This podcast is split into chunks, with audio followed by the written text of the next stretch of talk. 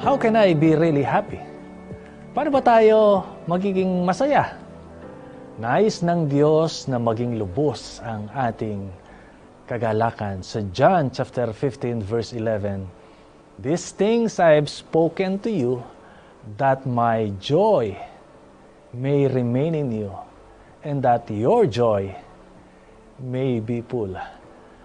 Kaibigan, nais ng Panginoon na maranasan natin ang tunay na kaligayahan sa sanlibutan ito. Ngunit sa mga kaganapan ngayon sa ating kapaligiran ay parang napakahirap mapanghawakan or maranasan ito. Ngunit ang Diyos ay nangako, nais niya na tayo maging masaya at maging panatag sa kabila ng ating karanasan sa araw-araw. Ipinagkaloob ng Diyos ang uh, sampung utos upang maging gabay natin habang tayo namumuhay sa sanlibutan ito para tayo maging uh, masaya. Sa Psalms 119 verse 1, Blessed or happy are the undefiled in the way who walk in the law of the Lord. So yung uh, salitang blessed ay pwedeng i-translate din na happy. Kapag tayo sumunod sa kautosan ng ating Panginoon ay pwede nating maranasan ang tunay na kaligayahan na ipinapangako sa atin ng ating Panginoon. Kailangan nating maunawaan na ang sampung utos ay hindi lamang basta-basta binigay ng Diyos sa atin, kundi ito'y isinulat mismo sa pamamagitan ng kanyang kamay. Tandaan natin ang istorya sa Exodo, Kapitulo 31 hanggang 18, uh, versikulo 18. Exodus chapter 31, verse 18. Sino ang nagsulat ng Ten Commandments? And when he had made an end of speaking with him, kausap ng ating Panginoon si Moses sa Mount Sinai, he gave Moses two tablets of the testimony of stone written with the finger of God ang sabi. Sa chapter 32, same book, uh, Exodus, verse 15 at saka 16, sabi rito, And Moses turned and went down from the mountain, and the two tablets of the testimony were on his hand. The tablets were written on both sides, and on one side and on the other side they were written. Now the tablets were the work of God, and the writing was the writing of God engraved on the tablets. Ang sumulat ng sampung utos ay ang kamay ng Panginoon mismo. Kaya narito makikita natin ang kahalagahan at uh, importansya ng mga gabay na ito na ibinigay sa atin. Ang tanong, basta sa panahon natin ngayon na pwedeng, ang iniisip ng tao ay pwedeng gawin ang lahat ng kanilang gusto. Mahalaga pa ba na kailangang ingatan or uh, sundin ang kautosang ito na binigay ng ating Panginoon sa atin? Sa Ecclesiastes chapter 12 verse 13 and 14 ang sabi, Let us hear the conclusion of the whole matter. Fear God and keep His commandment, for this is man's all, ang sabi. This is the duty of man For God will bring every work into judgment, including every secret thing, whether good or evil. So, ipinakita po rito na kailangan nating sundin ang kautosan ng ating Panginoon. Ano ba ang uh, naging nangyari nung ang ating Panginoon ay namatay sa krus. Ito ba ay uh, nagpapahayag na hindi na natin kailangang sundin ang uh, sampung utos? Matthew chapter 5 verse 17 hanggang 19. Do not think that I came to destroy the law or the prophets. Ang nagsasalita po rito ang ating Panginoong Yesus. Kasi ang sinasabi ng iba, nung siya uh, namatay sa krus ay tapos na rin ang pagsunod sa kautosan. Kaya in-emphasize rito ng ating Panginoong Yesus, Matthew chapter 5 verse 17 to 19, Do not think that I came to destroy the law or the prophets. The law and the prophets, ito yung uh, uh, scriptures nung panahon ng ating Panginoon. Ito yung Old Testament. I did not come to destroy but to fulfill. For assuredly I say to you, till heaven and earth may pass away, one dot or one tittle will by no means pass from the law till all is fulfilled. Whoever therefore breaks one of the least of these commandments and teaches men so shall be called least in the kingdom of heaven. But whoever does and teaches them, he shall be called great in the kingdom of heaven. So, ang ibig sabihin po ay hindi pinawalang kabuluhan ng ating Panginoon or even ang kanyang kamatayan ang pagsunod sa kanyang kautosan. Eh, tanong naman ng iba, Pastor, pwede bang uh, sundin lamang ang siyam or yung ilang uh, utos lang doon na kaya ko or gusto kong sundin? Sa James chapter 2 verse 10 ang sabi rito, For whoever shall keep the whole law and yet stumble on one point, he is guilty of all. Ang uh, sampung utos po ay uh, katulad ng ating uh, binasa kanina, ay sinulat ng kamay ng Panginoon sa dalawang tablets of stone. Ang uh, isa ay nakasulat ang apat, unang apat, na patungkol sa pag-ibig sa ating Diyos. At yung sunod na anim ay patungkol sa ating pakikitungo sa ating kapwa. So, uh, love for God and love for our fellow men – yan ang buod ng uh, kabuuan ng kautusan na ibinigay sa atin ng ating Panginoon. Alam kong uh, tanda ninyo kung saan makikita ang sampung utos. Ito'y nasa Exodo, Kapitulo 20. At uh, tuloy-tuloy po ito. Tingnan natin kung inyo pang tanda at pinaniniwala ang kailangang sundin ang mga kautosang ito. Naniniwala ba kayo na kailangang uh, uh, hindi tayo pwedeng magsamba sa iba-ibang ibang uh, Diyos-Diyosan? You shall have, ang unang utos, you shall have no other gods before me. Binabanggit din sa ikalawang utos na hindi tayo dapat magsamba sa mga imahe You shall not make for yourself an image in the form of anything in heaven above, or on earth beneath, or in the waters below. You shall not bow down to them and worship them. For I, the Lord your God, I am a jealous God, punishing the children for the sin of their parents to the third and fourth generations of those who hate me, but showing love to a thousand generations of those who love me and keep my commandments. Yung pangatlong utos ay, You shall not misuse the name of the Lord your God, for the Lord will not hold anyone guiltless who misuses His name. So hindi tayo dapat sumumpa or uh, gamitin ang pangalan ng Diyos sa walang kabuluhan. Ang sunod ay Tama ba na pwede nang labagin or hindi ipangiling ang araw ng Sabat? Ikapat na utos, remember the Sabbath day to keep it holy. Six days you shall labor and do your work, but the seventh day is the Sabbath of the Lord your God. Sa ating susunod na pag-aaral ay lubos natin itong tatalakayin. Uunawain ang uh, kabuuan po nito Tanda natin, ito'y kabahagi sa sampung utos na ibigay sa, na, sa atin ng ating Panginoon na kailangan nating sundin at uh, ganapin sa ating buhay. Naniniwala ba kayo na kailangan uh, pwede nating i-disobey or hindi sundin ang ating mga magulang?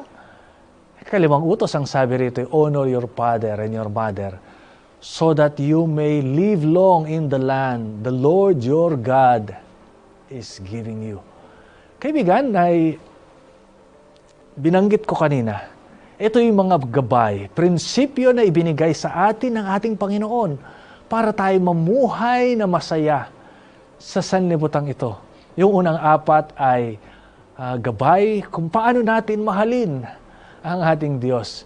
kapag atin itong isinabuhay, tunay nga na mararanasan natin ang kapayapaan, ang seguridad, ang kapahingahan, ang kapayapaan sa harapan ng ating Panginoon. Alam kong ito yung ating inahaya, hinahangad.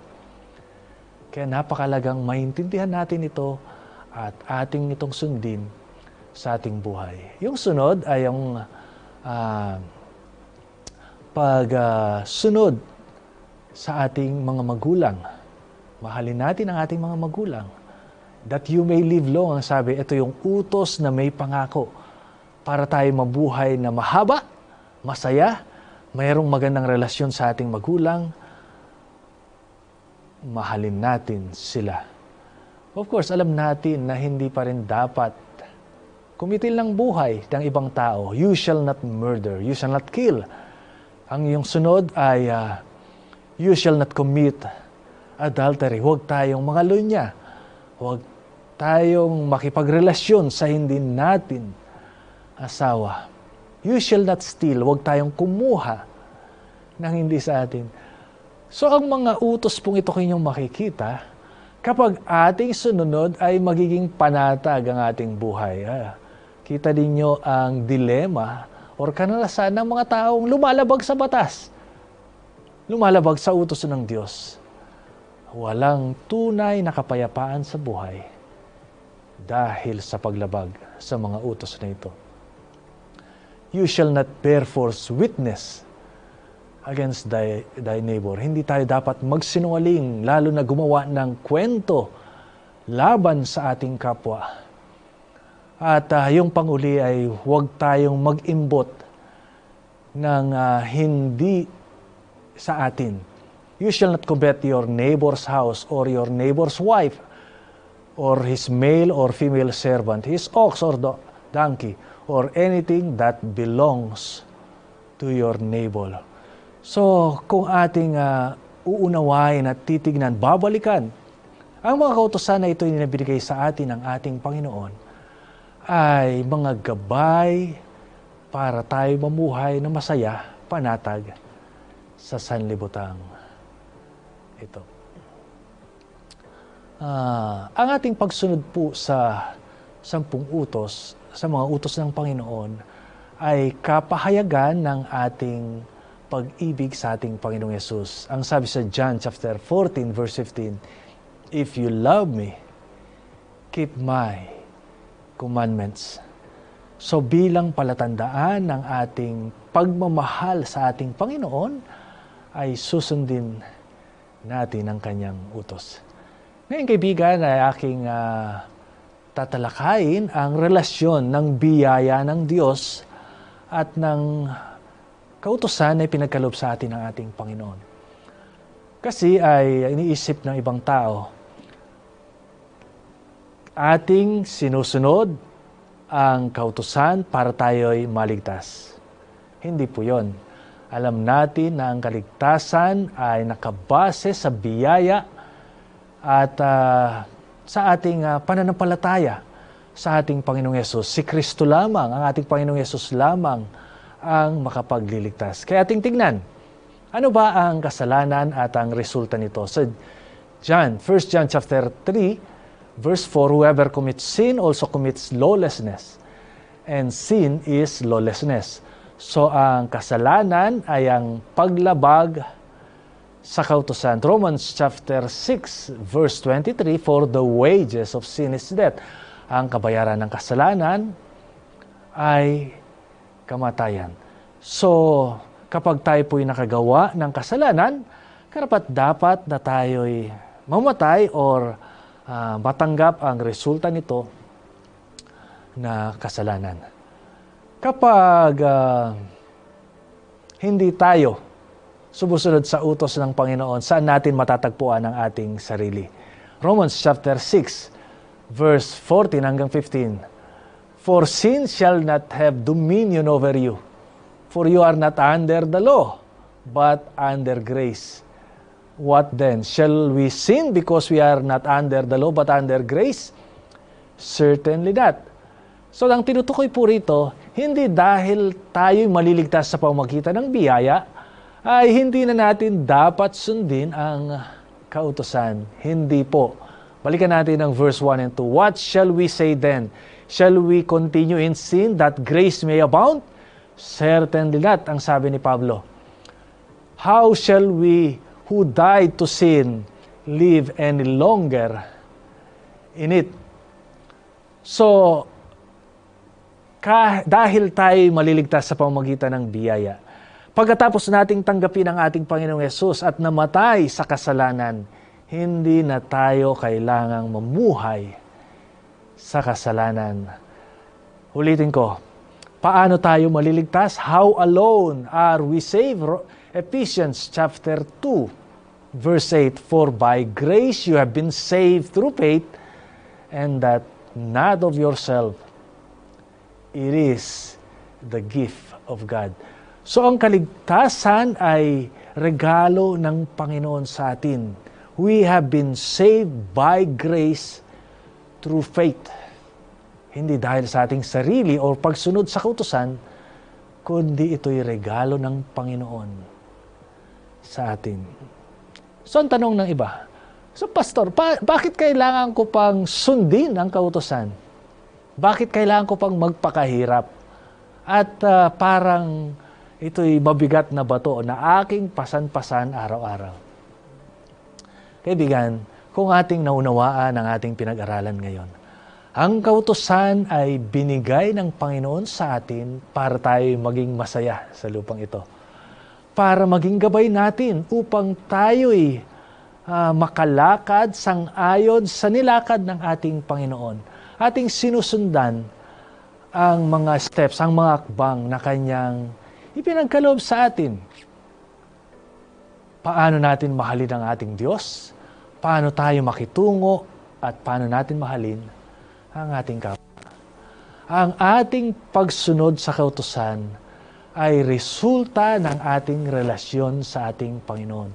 We are keeping the law for us not to be saved or to be saved, but we are keeping the law because we are saved and because we love our God ating sinusunod ang kautusan bilang resulta ng ating pagmamahal sa ating Panginoon. So dahil tayo konektado sa Panginoon, dahil mahal natin siya, dahil alam natin na tayo niligtas niya sa pamamagitan ng kanyang biyaya, at sa pananampalataya ating tinatanggap ito, lalabas sa ating buhay ang pagsunod sa kanyang kautusan. Kapag ganito po ang ating pagkaunawa, hindi magiging mabigat, hindi magiging sapilitan ang ating pagsunod sa kautusan. Ating ipangpangiling araw ng Sabat dahil mahal natin ang Diyos at alam nating ipinagkaloob niya ito bilang biyaya,